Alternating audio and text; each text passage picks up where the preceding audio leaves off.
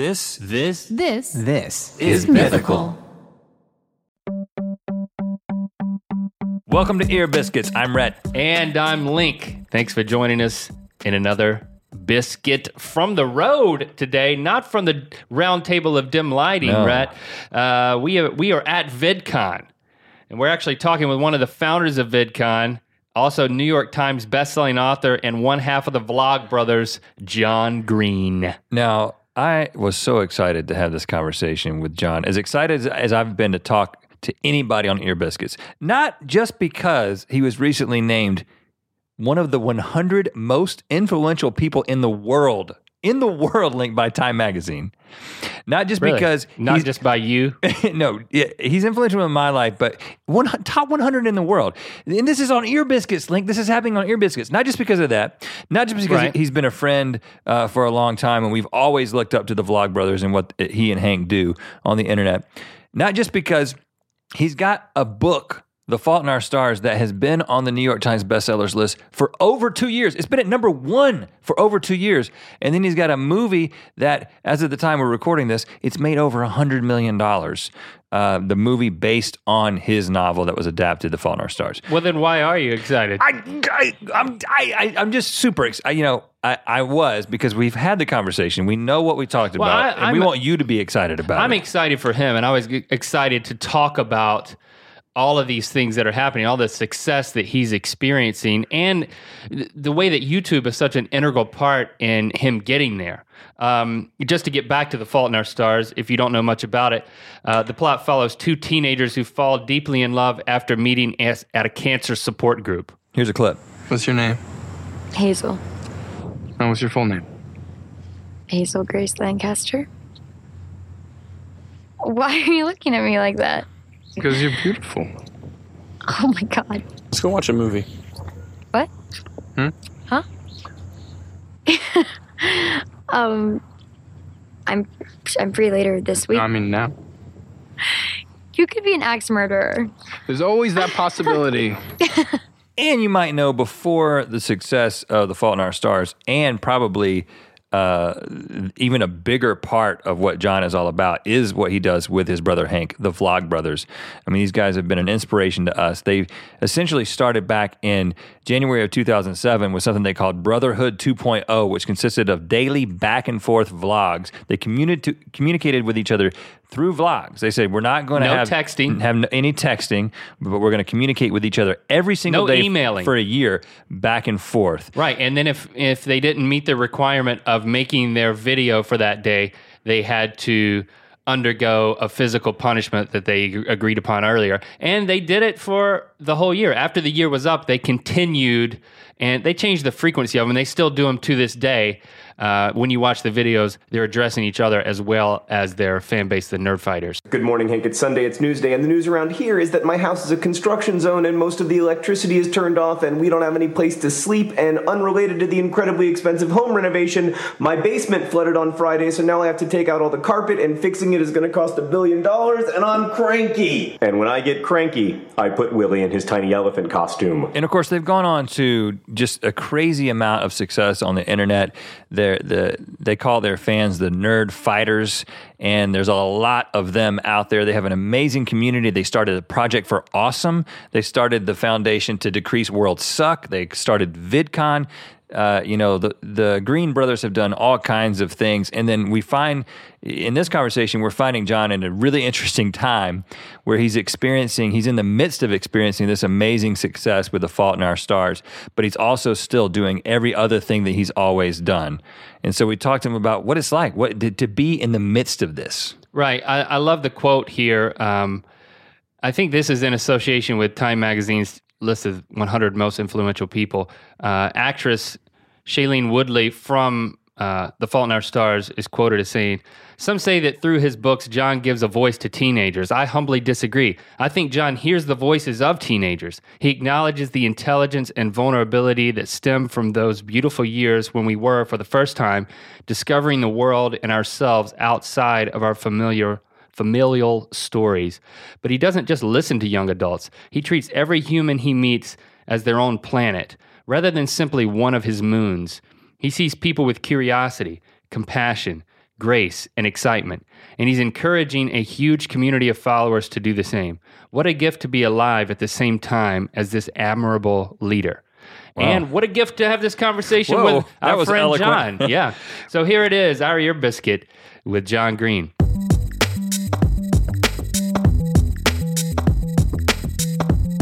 Just telling me that you're like coming off a marathon, and I don't know, you- you're not at a finish line, but VidCon is usually the a crazy time of year. But putting in perspective of everything that's been happening to you and your family, Yeah, VidCon all feels great, but Yeah, it feels downright relaxing. Um, yeah, Really? no, I'm I, I'm happy to be here, but but I'm I'm very excited for uh, Sunday. We're going on. My wife and kids and I are going on vacation, and that'll be really nice. So Oh, yeah, nice. Yeah, we're just gonna really just have some uh, downtime as much as we can. Um, How old are the kids now? four and one. That's that's not a vacation. No, I mean, it's- I mean- it's, it's well, you're right. It's not vacation. It's it's but it's um it's just a different kind of stress. yeah, okay. but a really welcome kind of stress. Yeah. But you're right. It's not. It's not properly relaxing. I mean, to- mine are ten and five now, and that's just now getting to the point where it could be considered a vacation. Yeah, yeah. So they you they're got some time to go. I just I I'm I'm excited for when they're both potty trained. That's going to be amazing. Well, hopefully one is now. oh yeah, yeah, yeah. No, he's great. He's great. well, let me ask you, how's your shoulder? Uh, it's better. I got a cortisone shot. I um I injured my shoulder playing FIFA, which is very embarrassing. Um, it's Wh- what was the diagnosis when you went to the doctor? I went to the doctor. I initially lied to the doctor, and I told the doctor that I'd been throwing my kid up in the air Oh. because I couldn't bring myself to tell him the truth that I had been playing FIFA.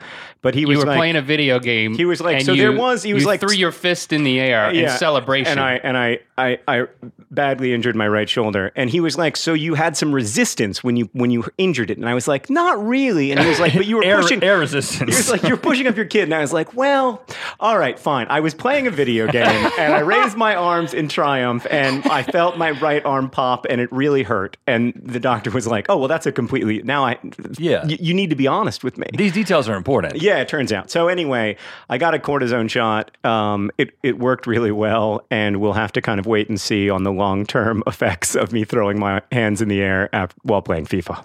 I mean, because you you're going to think of it every time you score a goal on FIFA now. Oh yeah, no, like, like, ev- subconsciously, you're going to tense up. I don't celebrate anymore, and I think it's made me a worse player. So you're just kind of just you just sort of just sit in the the afterglow of a goal. yeah, I just try to I just try to enjoy it quietly now. Um, He's a very pensive FIFA player. yeah, yeah. Well, f- forgive me for for reaching for a connection here, but is there some analogy? I'm wondering if there's an analogy between all the success of the book and the movie, and just f- it's phenomenal what's happening, and I'm so excited, and it's it's amazing. But is there an associated injury with this celebration? Was this self inflicted? that's a that's a, that's a, that's a good analogy. I mean, I definitely I definitely think that um, any any kind of dramatic change in your life, uh, even if it's a really positive change, uh, is stressful.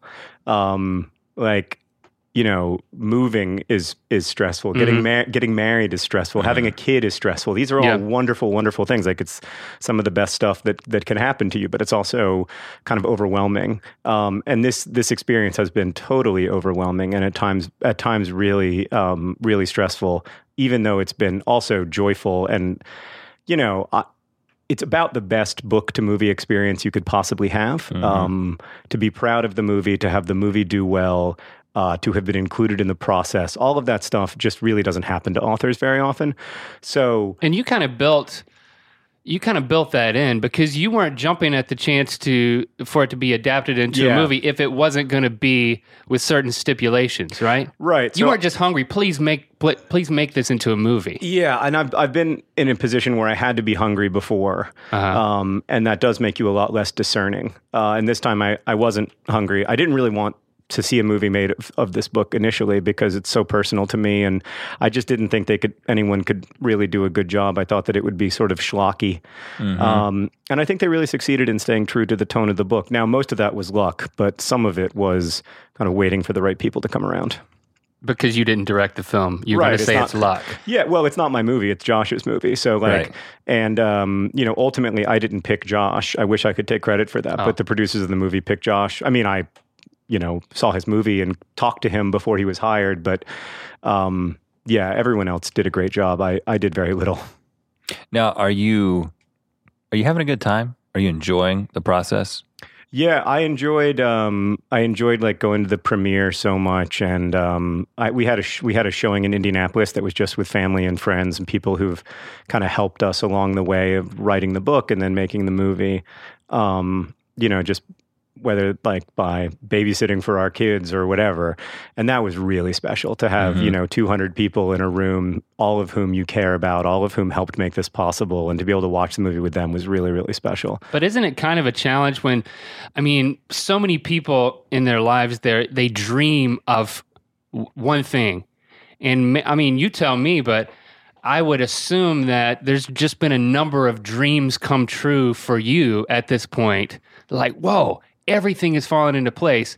But with that experience, is there this, well, it's, it's not as good as I thought it would. Now that I've got these dreams and they've kind of lined up in a row, Right. um, is it not all it's cracked up to be? Is it still a grass is greener? Is it? I think that's the question behind. Are you are you enjoying it overall, or is it actually very difficult to enjoy it because of all the other pressures that are coming on as well? Yeah, I think. Well, I think you guys have. You, you're probably sensitive to that because you guys have had some dreams come true. Yeah, Um, and it's always a fun. It- it's a bit of a weird experience because you're like, this is what I always dreamt of. Which is not quite the same thing as I'm so happy. You know, I mean, Yeah. like it's, it's it's it's similar, but it's not quite the same thing. Um, I a lot of this isn't what I dreamt of for the, for the record. Like I, Okay. I never, I, I uh, from a, a long, long time ago, uh, starting in maybe like 2008, I, I would say to Hank, like, I really do not want to become widely known because I think that would be, I think it would wouldn't be fun. Um, I started, you know, you get a glimpse of proper celebrity and you see how it can be destructive and how it can be so disruptive in people's lives, especially their family lives. Um, and so I was very wary of that. Uh, that's why we've never done a TV, made a TV deal or anything like that. Um, Because you guys can attest to how famous TV will make you. Oh yeah, especially when you're on that IFC. Oh man, yeah, no, no, no. That one, that's in like twenty thousand homes now. Oh yeah, Yeah, buddy. no. Like the population of Fuquay I mean, I w- I wouldn't categorize it as a setback. It was a great experience, but yeah, it was. I mean, it. S- Sometimes I feel like it was in terms of what I was, what we want to do, and what Well, we want to accomplish, and where we are. It's the kind of thing that you enjoy. It's like when you go on an incredible trip somewhere that's kind of challenging but exciting and got all there's all these new experiences. I I think it's very difficult for people to enjoy it in the moment, but you enjoy it in the pictures and the in the memories, right? Right. So, Absolutely. uh, have you have you thought about that actively throughout this process? Like, I want to stop and enjoy this. Yeah, yeah. I've tried to stop and enjoy it a lot, and I've been lucky that, that things have been so enjoyable. You know that, that it hasn't been stressful or more needlessly stressful. At least, like you know that I haven't had to go around and pitch a movie I don't like, um, which Right. is what most authors have to do, and that that's not nearly as fun. But um, yeah, I've really I have taken time to enjoy it, but I think that I will enjoy the pictures more. You know, like I think inevitably looking back on something, you can look back on it with such unambiguous fondness um, because you're not tired anymore, you're not stressed out anymore. Yeah. you're not thinking about when you have to get up in the morning or the fact that your stomach hurts anymore. You're just um, really enjoying it. So I'm okay with that. I've I've always been like I don't know. There's something about being a novelist that makes um, my whole life oriented toward the past a little bit. Like I like having written a lot more than I like writing. You know, like I like looking back on uh, Right. uh, on on a writing experience a lot more than I like being in it. So I don't mind enjoying things in retrospect. Right. Now, and you know, there is this romanticized version of the life of an author, right? Uh, I, I picture you in a cabin somewhere with no, and there's no electricity. You, you're writing Like on a Gandalf on a typewriter by the like a lamp oil. You're smoking a pipe. Yeah, Uh, I, you know, I think everybody has this this this picture. It's like, okay, well now you've reached that level, right? Okay, you've got this this smashing success. Now we're all going to read the next thing that you write, but we all know that you, there's a lot of other facets, right? So there's so many other things that you're involved in, and you haven't slowed down any of that stuff. So is there this temptation now? It's just like, oh yeah, I could do that. I could go spend a, a week with a crazy woman somewhere, and she might hold me hostage for a while. Right. I feel like a lot. Of, I feel like a lot of your understanding of being a novelist comes from misery. I was just thinking that even before you said that. I was like, I was like, wow, somebody saw a movie about being a writer. Yeah, right. I am. Yeah, I do worry about. I do. I do worry about the Kath, Kathy Bates coming to my cabin. That's why I don't have a cabin. Yeah, right. It's not worth it, man. Yeah. It's not worth the risk of Kathy Bates showing up. Um, no, like I write in a Starbucks. Yeah, yeah, written yeah, in the same Starbucks for a long time. Um, yeah, I, I I don't know. I want to keep doing all the stuff that we do. I mean, I. I, I do want to write another novel at some point. I like writing books. I, I like being inside of a story, but um, I really love Crash Course and Vlog Brothers, and um, I love the art assignment. Like that stuff, I'm really passionate about that stuff, and um, and it's right in front of you. There's a fulfillment. Y'all know this. Like there's a fulfillment to doing something that goes up in a week or in a few days, Yeah. as opposed to doing something that takes you know six months of work and then it's out, and then you know then there's always sort of that like postpartum depression of of it's mm-hmm. out and oh god. Right. And I, I think we experience the fear sometimes of never creating that big thing. So, I mean, we we look to you as an inspiration to okay, in the midst of all the things that you're creating and you and Hank are working on, that you're you're you've written and you you will continue to write and create that thing that requires the investment, and then it's going to take Right. a year or years to put it together.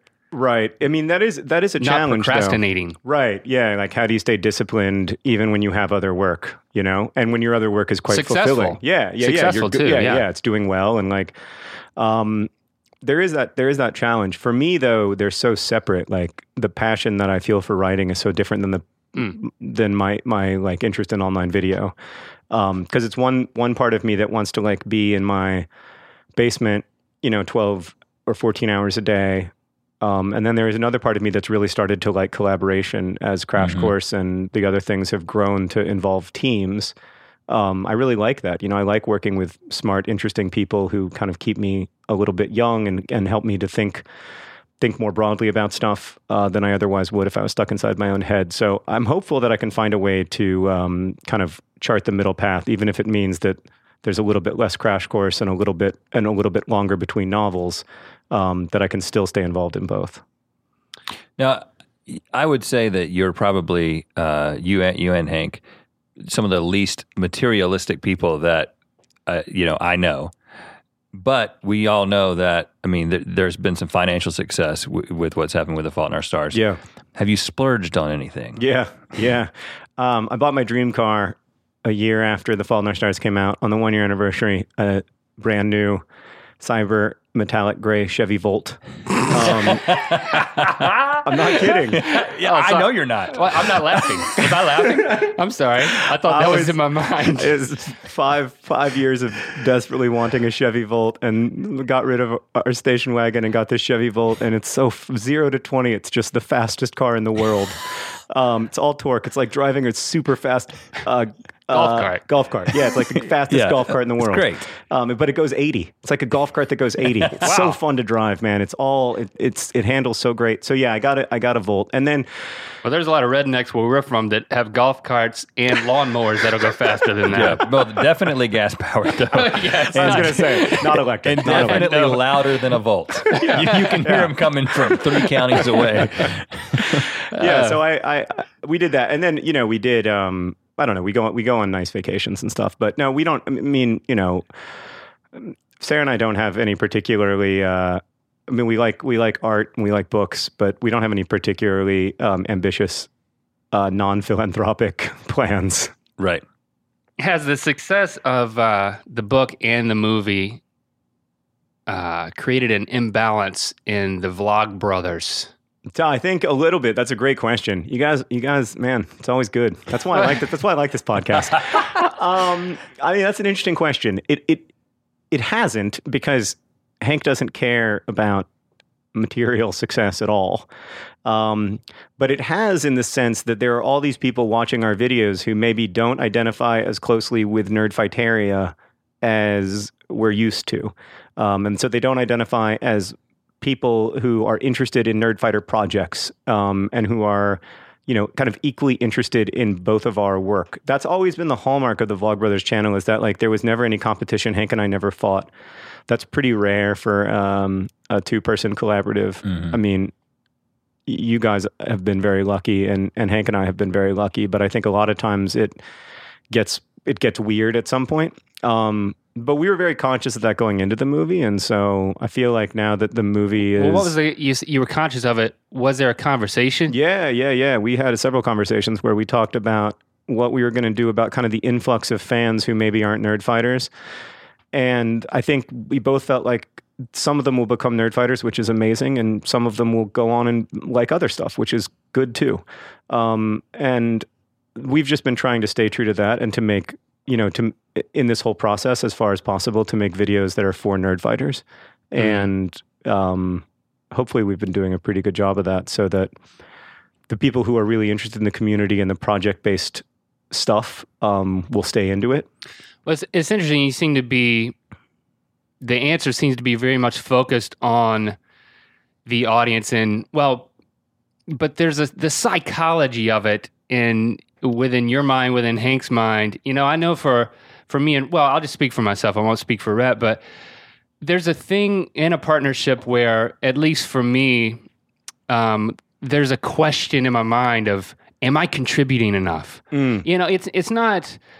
Um, am I the favorite in enough people's minds? You know, are half the tweets who say so and so is my favorite are just are, are me? You know, as long as it's because people will tweet that stuff. because you right? count it up you count it up Right, every I'll- day I'll at the count it end of up. every day No, but uh, that okay? Uh, am I want to be an equal contributor here, Right. And that's something that goes through my mind. There's a psychology to that. That Well, this is It's- probably a good time for me to tell you that I'm working on a book about two teenagers that have cancer. So Good uh, luck with if, that. If that goes well, that sounds like a terrible Yeah. commercial idea that'll never work. um, yeah, no, I guess I guess for us, we don't really feel that, or I don't feel that way because I'm conscious of what I'm contributing. I'm also extremely conscious of what Hank is contributing. Um, I mean, Hank works tire- tirelessly more than any other person I know, and so I never worry if Hank is. Um, I mean, he may worry if I'm pulling my weight. I'm sure he does sometimes, but I certainly never worry if he's pulling his because he just um, he is absolutely indefatigable when it comes to finding new stuff to do, finding new stuff to share, finding new ways to make educational material. Like he just he has no quit in him, and so mm-hmm. no, I I feel like we contribute very different things, and that's been a lot of the strength of it is me knowing what's mine and him knowing mm-hmm. what's his. You know? I think that's a that's definitely a part of the maturation process of a of a duo. Yeah. You know, we're a lot more like brothers than we are friends in a lot of ways, Right. having known each other for so long. But yeah, I think a big part, even though the past decade, is like specialization between the two of us, and you're kind of like, oh yeah, you know, when when when Link takes this, it's better. When I take this Mm-hmm. element of it, the final product ends up being better. I I think that's a that's been a big Right. big thing for yeah, us. Yeah, you got to learn to you got to learn to trust each other. Yeah. Um, even when you don't necessarily agree, if it's someone else's, but I'm like, well, that's Hank's thing, so he's yeah, probably leave, right. leave room for their strength, yeah, his Yeah. strength. right, exactly. Got it. Yeah. Now, were you guys? I've read that you guys weren't close as kids. No, we really weren't. I mean, well, we in the sense that we were the, you know, it was just the two of us, so we were we were kind of close just because we lived in the same house all the time. Two years, three years apart. Three years apart, and then but I went to boarding school when he was eleven. Um, I was fourteen Okay. and he was eleven, so I didn't know him past childhood. You know, and then we didn't really we we we liked each other a lot. I think we had great admiration for each other, and for I, I had a lot of admiration for the work that Hank was doing um, back, you know, after he graduated from school. But I didn't know him well until Vlog Brothers, and now, of course, I know. I mean, I, I know him arguably too well. right. Okay, so uh, I want to. I'll get back to Brotherhood 2.0, but just to kind of, you know, when you went off to boarding school, and then from there, what, what was what was life like for you there? I mean, that's It was great. I mean, I went to this weird, very progressive boarding school in Alabama that was responsibility oriented. So unless you did something to get your privileges revoked, you had a lot of freedom. Um, and it was co-ed, and it was very open and liberal, and everything that you don't picture when you picture rural Alabama. Um, And why did you go there? uh, well, I was a kind of a terrible student. That was reason one. And then also, I had a lot of social problems. Um, and my cousins had gone there. A couple of my cousins had gone there. And so I really wanted to because I thought my cousins were cool. And I also just wanted to start over. I wanted a place where people hadn't known me for as this like massive nerd. Um, you know, for for my whole life, and so this was a chance to start over. Of course, it turns out that you take your nerdiness with you. yes. So you picked up right where you left off. Yeah, it well- wasn't much better. I mean, it was better in the sense that nerdiness was celebrated at Indian Springs. So I, I quickly found a group of friends, and um, and I became, you know, by the end of school, there were only fifty two people in our graduating class, so there wasn't a ton of room for cliques. Um, and I really, I was lucky to to that was the place where I made my re- first real deep school friendships. You know, I'd had two best friends growing up, but they hadn't been in the same grade as, as me. So that that connection of like school to life was just complete because we were never off campus unless we were together. So there was uh, an intimacy to it that I think most people associate with college that I kind of had in high school. And so that was perfect fodder for a book. Yeah, I, yeah, and a, a lot of looking for Alaska comes. My first novel comes from that time. Uh, you know, living with a bunch of young people together with sort of minimal adult supervision. now, were you writing at that time? At, at- at those ages? Yeah, yeah, I like to write a lot. I wasn't very good, um, but I wrote for fun as well as um, for school. So I did. I, writing was really the only, I guess, like productive extracurricular activity I had. the only thing that I did that wasn't bad for me. Um, and I was lucky to be surrounded by really good writers in high school. I had I had good teachers, but I also had um, classmates who were, in in retrospect, really really great writers. Some of whom went on to be published, like Daniel Alarcon, but some of whom didn't. Um, but it was great. It was a great environment to to think about writing because there were so many people reading so much and writing so much and having lots of conversations about it. And why were you guys in Alabama? What What were your parents doing there? Uh, well, I lived. My parents were still living in Florida at the time. My dad was the Okay. state director of the Nature Conservancy down there for a long, long time, and I was, um, yeah. So we we just moved to, basically moved to. I moved to Alabama, and they stayed in Florida. Okay. And then when you went to college, you studied early Islamic history. Yeah, yeah. So that was that the name of the major? No, I was a religion major, but my Okay. my area of academic interest, I guess, was early Islamic history. So that's what I wrote all my papers about. So what what goes into that? I mean, the, in in terms of the choice, Yeah, what was I the mean, motivation? Well, I took one class in. I took a intro to religion class, and I took kind of an intro to Islam class, and it was just really interesting to me that there was this. Um, you know, there was this worldview that a billion people shared that I knew basically nothing about. I mean, this was in the late 1990s, so Islam wasn't really part of the cultural conversation in the United States, and um, so I, I just I just became really interested in it, um, and I wanted to learn a lot about it. I wanted to learn, especially a lot about kind of the emergence of Islam and how it spread. Um, I'm, I've always been interested in how ideas spread, uh, and we like to imagine really simplistic ways of ideas spreading, um, but it, it's really really complicated. So we always think that Islam spread by the sword, for instance, with the growth of the Arab Empire, but in fact, like it's much more complicated than that. And a lot of times, the conversion. Um, the conversion happened without any kind of uh, war or battle or anything. Um, but the reasons why it happened were were equally complicated. So I just found, that really interesting um, in my thinking about you know how do I have an idea that gets inside of someone else's head, and then how do we have ideas that get inside of millions of people's heads? Um, that was a very early but kind of modern example of it because it happened in you know like 622 CE. So um, this is what Ear Biscuits listeners come for. Well, a little bit, a little bit, a little bit of Islamic history. Oh yeah. but the so it sounds like you came at a religion major fr- from an academic perspective. What, Yeah, but was there very much also so. a, a personal faith perspective because you wanted to be a priest too, right? Yeah, there was. I mean, I'm not a Muslim, but but um, I'm Episcopalian.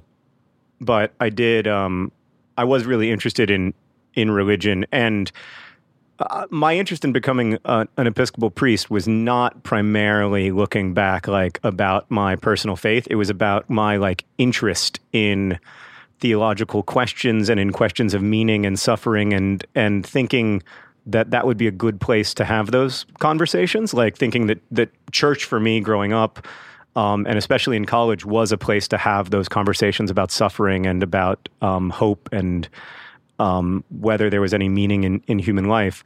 And that was Episcopalian. Your your Yeah, Your I'm still. Episcopalian. Yeah, Like growing up with your parents, or no, like they a, were uh, they were Methodists. It's all the same though when it's that like sort of you know lefty lefty Protestant stuff. Got it. Um, Got it. It's pretty interchangeable. Um, I shouldn't say that as an Episcopalian. No, the only the benefit of being Episcopalian is you get to kneel more. Um, I'm a big fan of kneeling and crossing myself. You can get to do that hardly at all as a Methodist. So that was the number one draw for me. Well, that sounds like a joke, but there may be some No, truth to it. completely, I'm completely I serious. am no, I like really? I, I like I like the uh, sort of I like ritual, and I like rituals that um, that pull me back through history. You know, that that that connect me to people who lived 1800 years ago or whatever. And I know that I mean you've you've said this a, a number of times in, in other interviews. Um, how that w- wanting to become a, a priest, you ended up becoming a student chaplain Yeah, in a children's hospital. Yeah. And that was kind of the beginning of the the story of Fault in Our Stars. yeah, that's where it. That's where I started trying to write it. Right after I worked at the hospital, I worked there for about six months. Um, you know, it, it was a weird job because I was a student chaplain, but when I was on call, there were no other chaplains in the hospital. So I was the only person that, if someone died, um, if a baby was going to die and needed to be baptized, I was the only person there to baptize the baby. And um, or if uh, someone died, I, I was there with the family when, um, as they went through that process. Um, But also, you know, if there was any kind of trauma, part of the a chaplain is always part of the trauma team. So the the chaplain and the social worker usually are stay with the family. Um, you know, through the emergency department and the process of um, getting um, admitted to the hospital. So, what is the experience of being that close to dying children? What kind of impact does that have on your faith?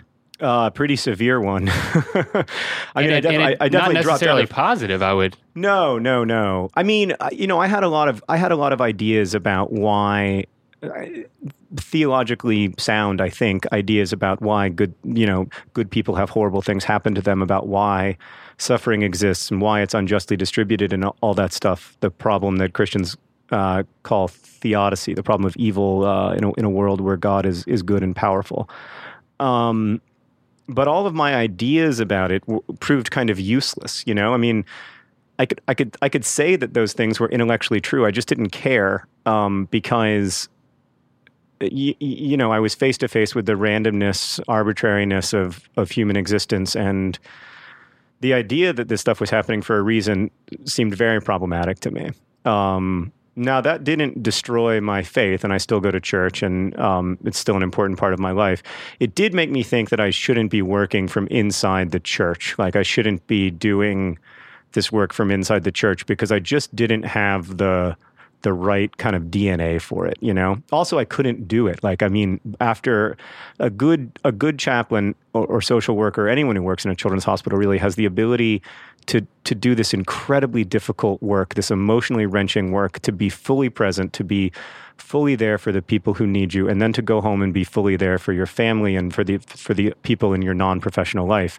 And I did not have that ability at all. So you know, I kind of learned that about myself, and that's a good thing to know. Um, and I, I, I still really, I have great, I have great affection for chaplains. Whenever I am in the hospital, I'm always like, bring me the chaplain. I want to, I want to hang out with whoever's, Right. whoever's on call tonight. Well, I mean, Carson Daly couldn't do it either. You know, so you sh- you shouldn't feel too bad. chaplain? He when he, wanted, to be, a priest. Yes. Wow. So You, Just you me should, you should connect with him. So, d- did you and do you find satisfactory answers to those questions that you're kind of faced with when you when you see uh, children going through that kind of suffering? Do you find that in your faith? Um, I do. Um, I do to an extent. Um, I don't. I don't as completely and without reservation as many of the people um, I know, and and many of the people I admire, both intellectually um, and in the way they go about their lives. I, I just. Um, I'm I'm okay. I guess I guess for me, like I'm okay living in a world that's arbitrary and random and unfair.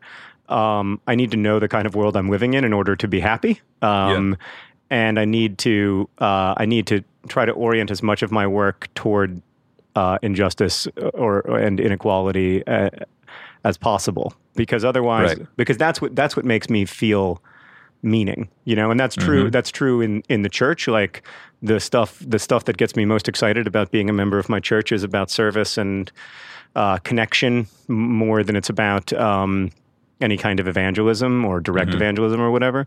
Um, and the stuff that the stuff that gets me going in in my professional life is about you know the project for awesome or building a school in bangladesh or whatever like that Right. stuff is a lot more interesting to me than uh, how many subscribers we have Right. Well, and that and that uh, you know brings up another thing, which is obviously Hank is involved in all those things and seems very much equally motivated. But as far as I understand, he doesn't share your faith. No, yeah, He's an not atheist, at all. right? Well, I don't know if he'd identify as an atheist, but he wouldn't identify. He'd identify as close. Um, I don't know. I don't. We don't talk about that stuff that much, mostly because um, our worldviews are turned in the same direction. Yeah. So, like, what we want to do on a daily basis is turned in the same direction.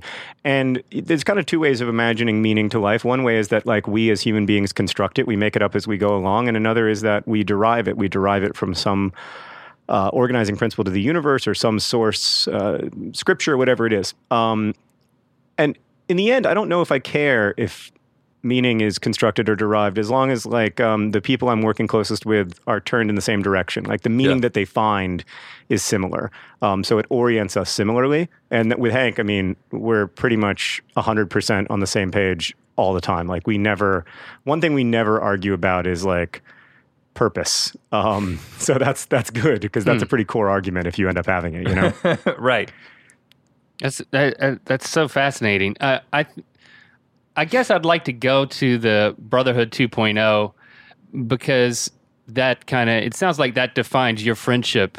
You know, Yeah. to it's what you just said is like a real testimony to the fact that even though you guys may become you have beliefs that are rooted in different places, that you're so aligned when it comes to what you guys are accomplishing together as a team. It's it it's it's amazing.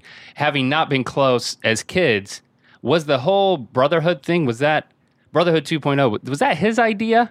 It was my idea. It was your idea. Yeah, I was a big fan. Well, we were both big fans of, of Ze Frank Mm-hmm. um, and the show with Ze Frank. And It's I'm I, I didn't think that because the first video was was his, by Hank, yeah.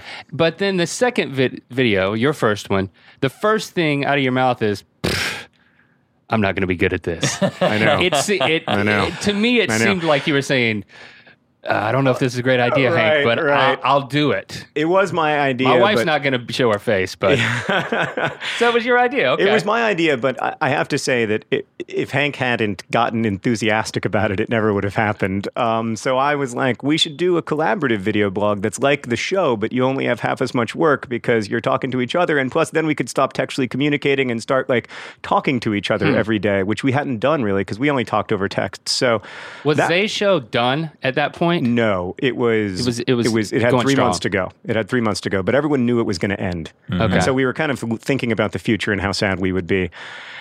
And yeah, I mean, if Hank, I had the idea, but then if Hank hadn't been like, "Yes, let's do that. Let's here's how here's where you go get a camera. Here's the camera that you get. Here's how you edit video." Like, I mean, you know, he, I'd never made a video before. I'd never owned a camcorder uh, before, so it was a And you didn't believe you could do it. That's the first words out of your mouth. yeah, no, I thought I'd be terrible. And to be fair, I was. I was terrible for many months. Um, I was. Well, you go back and you watch those old videos, and I find them just crushing, crushingly slow. Well, you call it in that first video. You referred to the endeavor as a documentary. Yeah, I know. That's what I thought it was going to be too. That's how I was imagining it. Right. Yeah, but it is not. I mean, maybe it is. It's kind of a. It's it's kind of it, it's a document of our of our lives over many many years, which is something I'm going to be so grateful to have. And I think Oh, yeah. I think that our you know my kids will be so grateful. I, I hope, um, you know, to have. But um, but you know, almost from the beginning, we saw it as a project with an audience and an audience that we had to engage with, and that doing stuff, even if it was only a couple hundred people, doing stuff with those two hundred people was going to be a lot cooler than anything that we could do just with each other. Like just talking to each other was not going to be as interesting as actively engaging the people watching it. So you you uh, I mean, I'm assuming you got some of that the idea of a of an audience and or a, just almost creating a movement with the way that Ze kind of dealt with the, everyone who was involved and all the Yeah. ideas that he had. Absolutely. So when you started, you had that in mind. Like this is a this is community building. Well, I think maybe for the first two weeks we didn't think of it that way, but we started to think of it as community building very quickly. Um, I think the first time that we really understood that there was a community around the, the videos, we only had a, maybe 300 regular viewers, and I had to be hospitalized because I had this very rare, weird infection behind my eye. It wasn't serious, but like you had to get IV antibiotics. And to cheer me up, the uh, Hank asked people to put something on their heads because that had become an inside joke somehow. And um, we had like 300 viewers, and we got like 240 pictures. And I was like, "Oh my gosh!" That's Can you? I mean, can you? pretty can you good ima- percentage Yeah, rate. c- Can you imagine a conversion rate like that today? I Yeah, mean, it's just unimaginable. So it was a different time, a different world. But yeah, it was. That's when we realized, oh my gosh, like we should probably do something other than just ha- have people put stuff on their heads. Wow. Well, and, and because of that, your eye got fixed. Yeah, it did work. look at look at me now. Still two eyes. Pretty awesome. Well, I mean, I, I could definitely say that um, when we decided that oh, we need to we need to name our community, we need to we need to do this. It was definitely looking at you guys and thinking, oh, look what they've done here. They've created. They're not creating content only. They're they're building a movement and they're they're accomplishing so many things and they and they see the potential in that community. I mean, eh, what was that process like? Eh, obviously, you just kind of revealed that first initial realization of how they could be motivated to do something. But when did you start thinking about this is a strategic community? I mean, here we are at VidCon. Right. It's kind of seeing the culmination of that. But you know, what's that process like? I think um, you know we never we never wanted to think of the community um, just as like a launching pad for other ideas. Like we wanted it to live, to have its own life, and to have its own meaning. Um, but you know, I think VidCon was really the first thing that emerged out of Nerdfighteria that became much different from Nerdfighteria and much larger.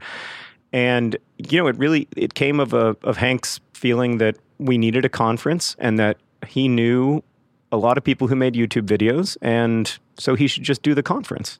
And I thought that was a terrible idea. I thought it would make people who made YouTube videos hate us, and that if the conference was bad, it would be the end of our careers.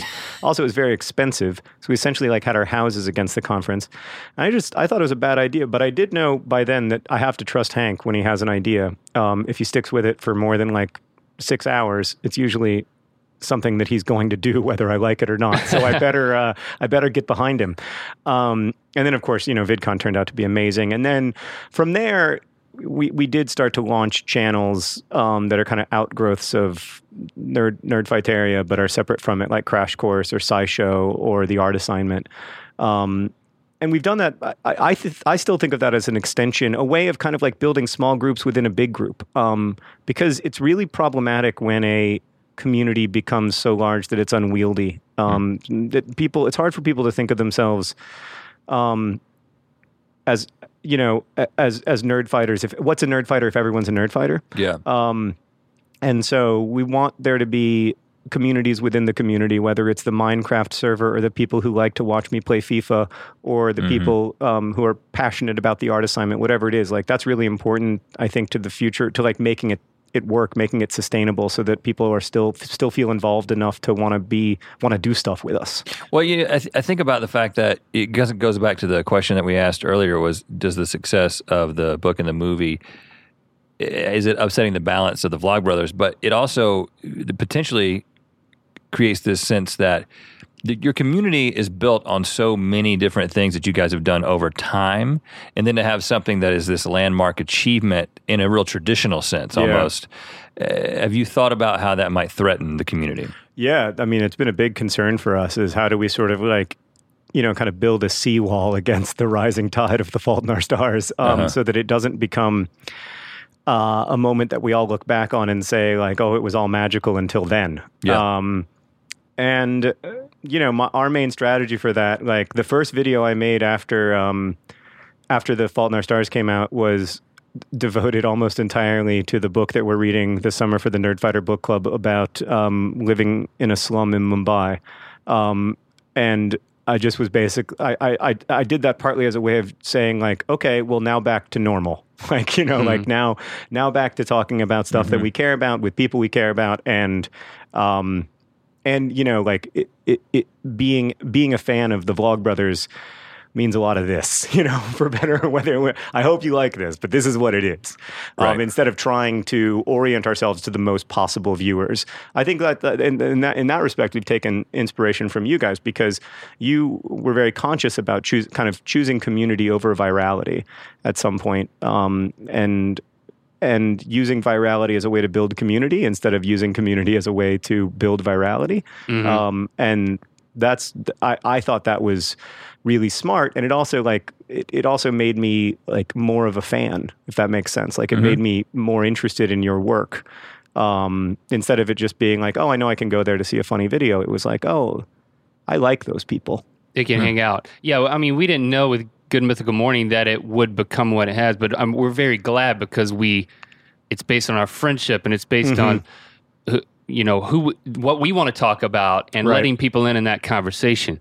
You know, uh, the us that is not just the two of you guys, but is your entire community is something that we we constantly kind of check against to kind of see okay what is our us is it just the two of us or is it also uh, our fans the mythical beast kind of a thing yeah um, what was a milestone early on that kind of bumped up vlog brothers from i mean you knew pretty early on you had an audience Yeah, but it You was tiny. it was tiny but you weren't very early you were talking to the, you were, you would always talk to each other you still do yeah but you're not really. You're No, talking we're to really- everybody. yeah. You just have this uh, like innate way to address each other in the right moments of your vlogs, but then you're talking to everyone. It's uh, it's an interesting um, talent. yeah it's a weird balance when It's i a first weird started thing that no one else really has to do. I know. No one else has to say good morning, Hank. It's Tuesday. Um, yeah, I've said like I've said good morning, Hank. It's Tuesday on something like like 250 consecutive Tuesdays. Um, and when you say Hank. You're, are you are you still thinking Hank? Are you thinking everybody? But I just say Hank. I just call I call them Hank. Um, you know, I I really I do still think Hank, and I still think that Hank is the first and most important member of my audience. But I'm very conscious that it's not just Hank, and there Sure. are lots of times that Hank knows something that I have to tell everyone. So th- in that case, I try not to say Hank. In that case, I try to try to come out of that like Yeah. um, idea that it's just an open letter to Hank and be like, hey, nerd fighters. Hank knows this, but Hank has a concert on Wednesday or whatever, you know. what, what was the Philip DeFranco milestone? Um, you know, we had a few milestones. The first one and the first big bump was back in the days of featured YouTube videos. Okay, yeah. Hank had a f- video that was featured about the f- last Harry Potter book coming out. He had he sang a song about it, and that suddenly we went from 200 subscribers to 7,000 almost overnight. Um, And then along the way, there were a lot of other bumps. Uh, there was a huge series of bumps, really, from Phil, um, where Phil would talk about the Vlog Brothers, how much he liked the Vlog Brothers. One time, I, I think the first time in a video intro, he referenced us. You know, he, he had that old video intro where he would be, yeah, and he he was was very very Ze Frank sounding. Yes. Um, back in 2007, as as were we. Um, Yeah. And uh, and he mentioned uh, the Vlog Brothers, and we got another several thousand subscribers then.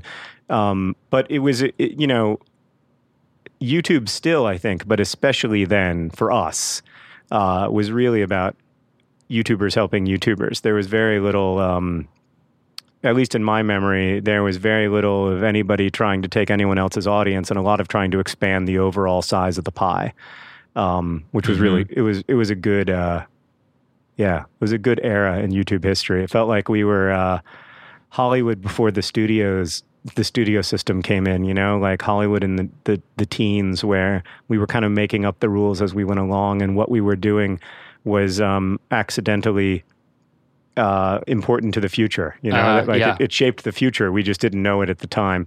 And of course, I think more than anyone, Ze did that. Ze, by inventing the idea that that online video projects could be community oriented, and then also by inventing most of the conventions of the vlogging genre, Right. um, which he had no idea he was doing at the time, of course. right. It's amazing. It's amazing how how uh, like you said, how much Phil sounded like him those are those early days. So did, he- so did we. yeah, I mean, and- almost everyone in 2007 Yeah. sounded like Phil if they Right. were vlogging. yeah, right, and and he said that. Yeah. Now he also promoted the book. Was that Paper Towns or before? Yeah, it was Paper Towns. Yeah, paper. He he promoted Paper Towns when it came out. Um, as Did you the- know he was going to do that, and what happened? I didn't know he was going to do it, and it was responsible for it being on the bestseller list the second week. I mean, I think the first week that it was on, it was Nerd Fighters, and then he kind of got it on for a second week just by talking about it and saying he liked it. Um, and then it held on for a third week, and then it fell off. And I thought that was about as good as book sales would ever be or could ever be. I mean, that was Right. amazing to me. The idea that my book could make the New York Times bestseller list was just for any period of time. Yeah, Right. it was crazy. I mean, I could never have imagined that. I certainly never thought about that when I was writing it. I mean, never occurred to me that it would be a book with that kind of audience. Well, and you pointed out in a in you know in a Tumblr post uh, that a lot of people have assumed, oh, well, this is this was this book was popular, The Fault in Our Stars, because of your YouTube career, but you've explained that hey, I had three, four books already out there, Right. And they would make it to the the bestsellers list because of Nerdfighteria, then they would fall off. in this and this one, how, how many weeks was it at number one? It's still, there, yeah. At, and how many weeks are we talking now? 130. I mean, it's ins- insanity. Yeah, no, it's absolute so weird. insanity, right? So weird. But you say th- you kind of outlined the reasons why, and it's you know it's it's it's things beyond. Well, it's actually kind of simple. I'll let you. Yeah, It is things beyond Nerdfighteria. That said, it never would have happened without Nerdfighteria, right? If I hadn't had this audience, it never would have happened because the, the, the initial activation energy never would have been there. I mean, Right. we sold 80,000 books in the first week, and that was entirely because of, or at least primarily because of Nerdfighteria. I mean, I'd like to think that I had some people who just like my books, but let's face it, not that many. Um, and you ha- you committed to signing every Yeah. pre-sold Yeah. copy, which turned out to be 150,000. one yeah. hu- oh, well, hold I, up. yeah, 150,000 Yeah. that you signed. I did. and I did. did did Hank also sign the books? Hank put little hanklerfishes in 5% of them, which was still a huge undertaking. I mean, yeah, I mean that's a lot of that's still a lot of books. It's, it was. It was. It- And it's Sarah did the 7,500 same thing. books. Yeah, and she did a Yeti too, Sarah right? did it on a few hundred. Yeah, okay, but you Yeti. went all 150k. I did. I And, did. And so, so obviously, a that's that's nuts. I don't know how that's possible that you actually did that. I don't believe that you did, but it's I okay. it. There's a stamp I did it. involved. There's a machine Nope. with a stamp. No stamps. I did it. It took two months. It was really enjoyable. I might do it again just because I found it so relaxing. Like, I, am sure you guys know this. Like, our work can be very stressful, and like on some on some level, you're never not working. Um, but when I was during those two months I was signing, like people would call and I would be like, "I'm sorry, I have to sign 150,000 sheets of paper, Yeah, so I can't. I we'll have to talk about this later." It's a different kind of writing, you know. It's just it's just your name. It's just, the, just writing the one thing. right. Yeah, like like like Jack Nicholson in The Shining. it comes really easy. But I mean, the the point is, yes, without Nerdfighteria, it wouldn't have had this huge bump before well, before anybody could even read it. Right, right, right. Um, it had that initial energy, but the reason that the book has hung around is. I mean, it's partly that people like it. Uh, it has Yeah. very good Goodreads ratings, um, much better than any of my other books. So I think people have responded to it generously. And then I think it's also partly that, uh, you know, this is underappreciated uh, by us on the internet, but the the IRL people worked IRL hard to, Mm-hmm. to sell a lot of IRL books. Um, so I think, you know, I had an amazing amazing uh, and still do amazing sales team around that book and, and penguin just believed that they could force it down people's throats and if they forced it down enough people's throats that it would catch on by word of mouth and that's what they did I mean, it was it it was a great book. It is a great book, and it's just a confluence of everything working correctly. I think that's what you said at the beginning Yeah, about the movie get- is, and then so now you've cursed. uh, I- I- who knows how many different industries with the expectation? You know, people in suits in all types of industries are now expecting. Oh, they're throwing oh, they're throwing you around in if so you- many if- rooms. If you've got, if you've got, oh, if if you've got a website or a YouTube channel, plus you've got get get that DeFranco guy to mention you three years earlier, and then okay, and what else? And it, you know, it's Right. um, right they well they all in hollywood they all think it was because of my twitter because they don't really they don't really know about youtube in hollywood you know Yeah, so they're just like man he has a lot of twitter followers he must have told them to go to the movie and they must have gone Right. and i'm like they want yeah they want to boil that down. you're right it was twitter But the ines- the inescapable truth is, none of it works if it if it's not good. It has to be so- good. It also has to be authentic. Like it, ha- it, it, you know, you have to really genuinely want to talk about something and want to connect. You know, it can't just be about a desire to, oh, like this is a way to get rich. Like it's, it's a first off, it's a terrible, terrible way to get rich. Um, and uh, it's just not. If you want to get rich, like go move the big pile of money around and try to make it bigger. Like that's Yeah. the way to get rich. Like this, this has to be about a desire to to genuinely connect with people and to have real conversations that matter to you. Um, and if it's not, then I think it never works.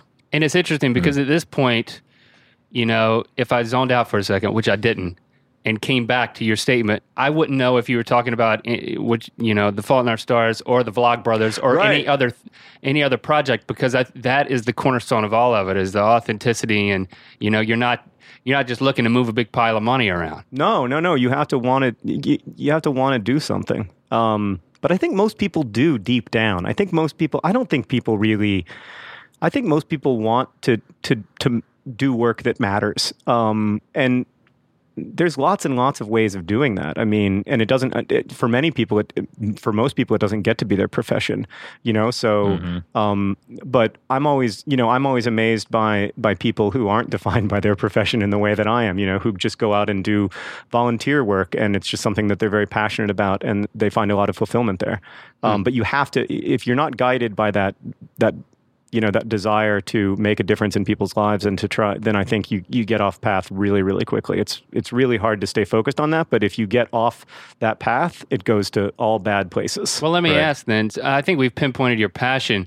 What makes you angriest?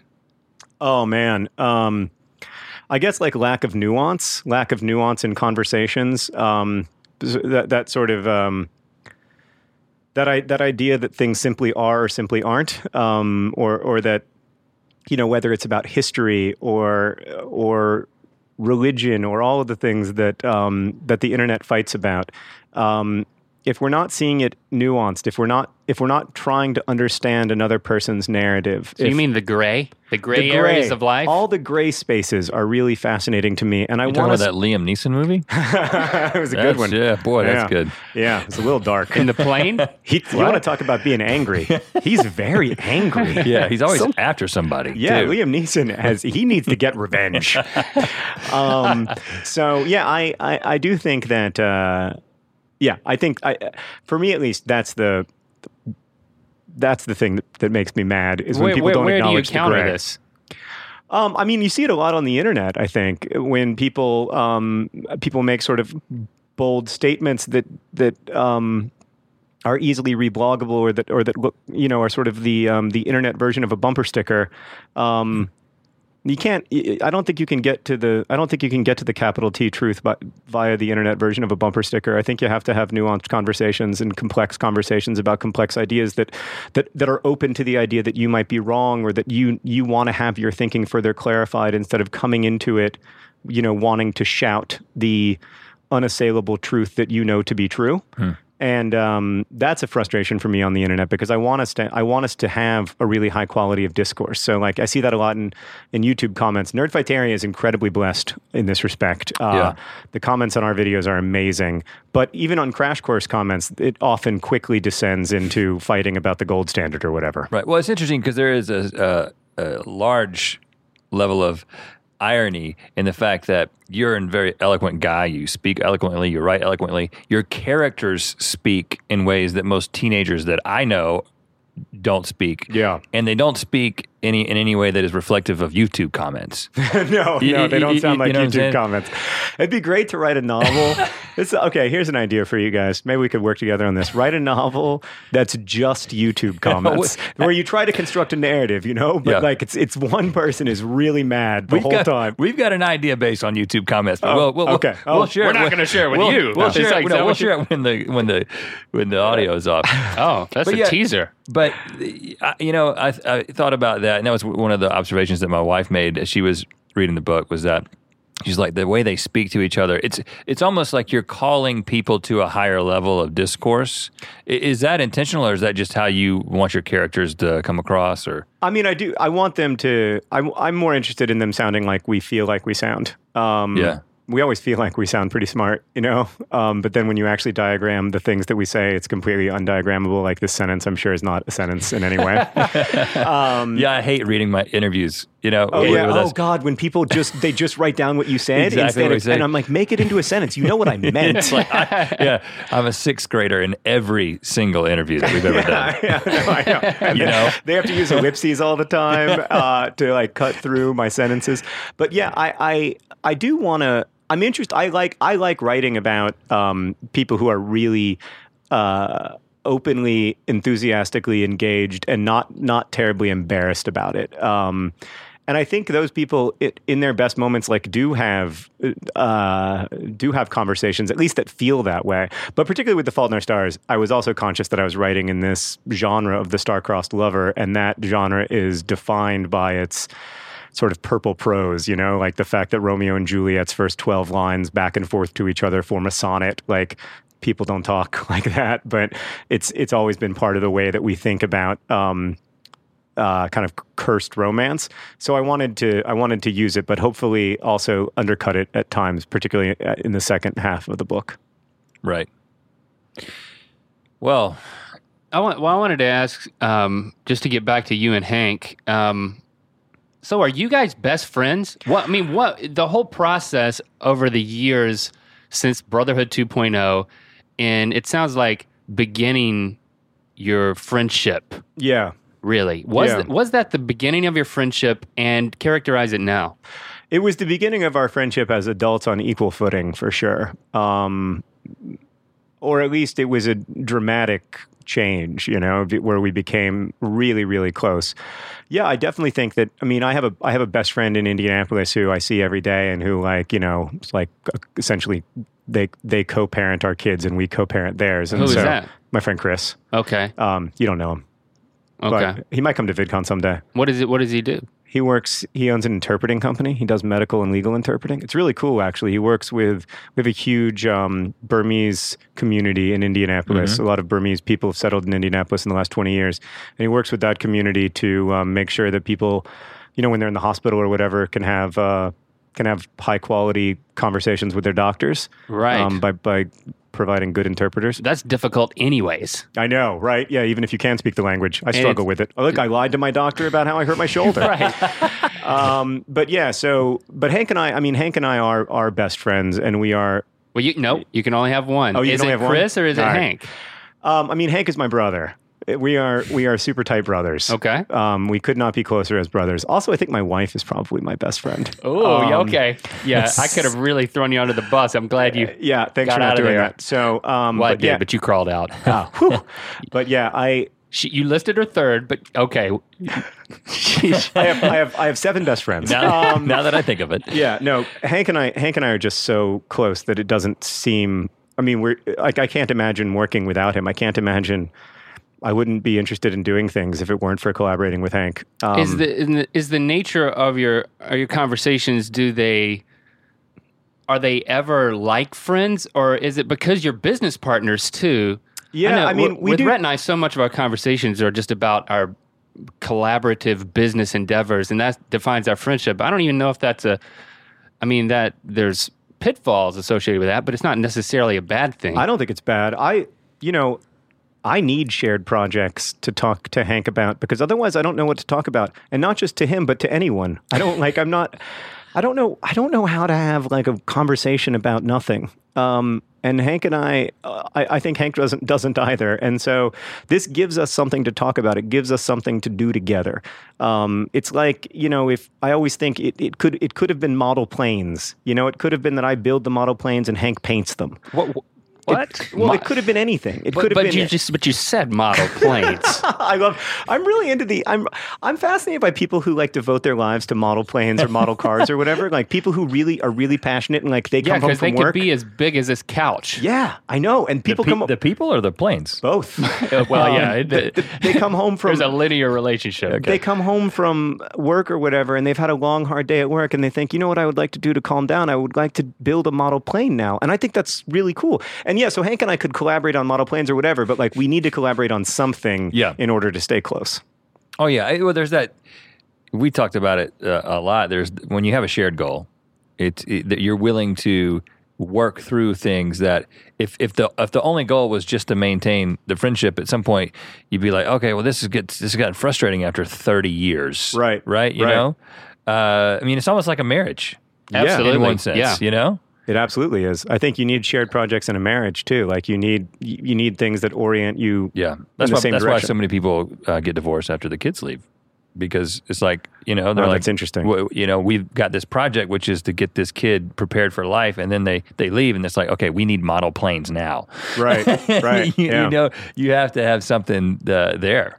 yeah, yeah. You got to take care of the uh, the relationship as well as the relationship with your kids, which can be challenging because kids. It's easy for kids to kind of take over a marriage. Right. True. So what's the next model plane, if you'll forgive me? I'm glad that I introduced that to to our conversation. Um, y- you know, the, well, the next thing is that we are working with the Gates Foundation to expand our our crash course channel to include this thing, Big History, where we zoom out. It's really interdisciplinary approach to studying the universe. So you begin um, at the beginning of the universe, and you go through the lives of people, but but by taking a sort of zoomed out look, it's a very different world of history. It includes a lot of science and a lot of astronomy and lots of um, you know lots of lots of time before people, and then even trying to imagine a time after people, what that's going to look like, what what the future looks like, and that's really cool. And then we're we're also I'm going. Um, uh, I don't think I can say where I'm going and who I'm going with. I'm going on a trip uh, far away with someone I really admire. Um, and I'm really looking forward to that as an extension of our work on uh, global health and, and poverty.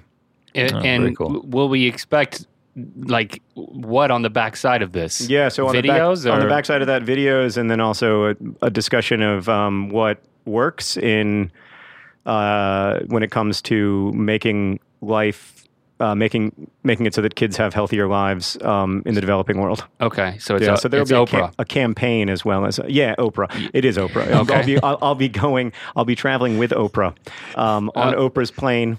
Uh, I'm okay, so, so, excited. it's it's, It's gonna be not awesome. Oprah. It's not Um, Oprah. We now know that. It's it's it's Stedman. That's who it's Gayle. It's Gayle. I'm going with Gayle.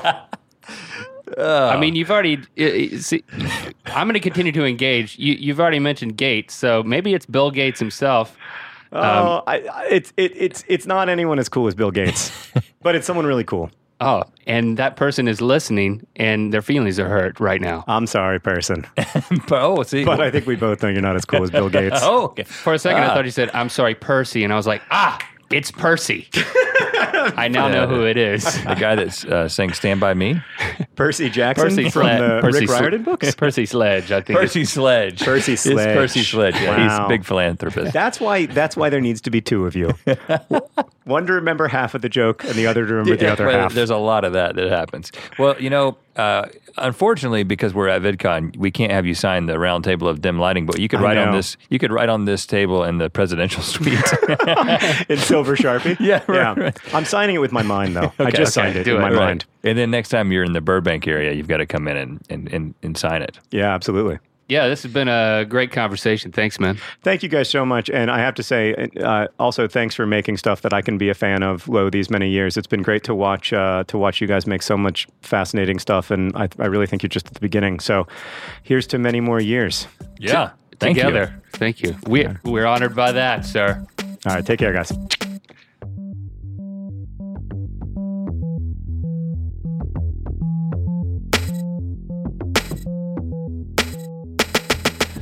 And there you have it, our ear biscuit with the one and only John Green.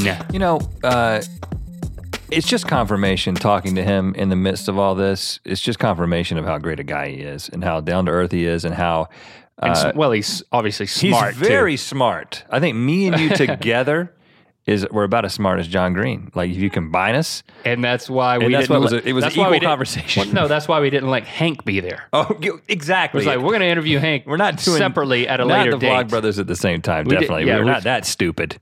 Yeah, or we don't. We don't want to look that stupid.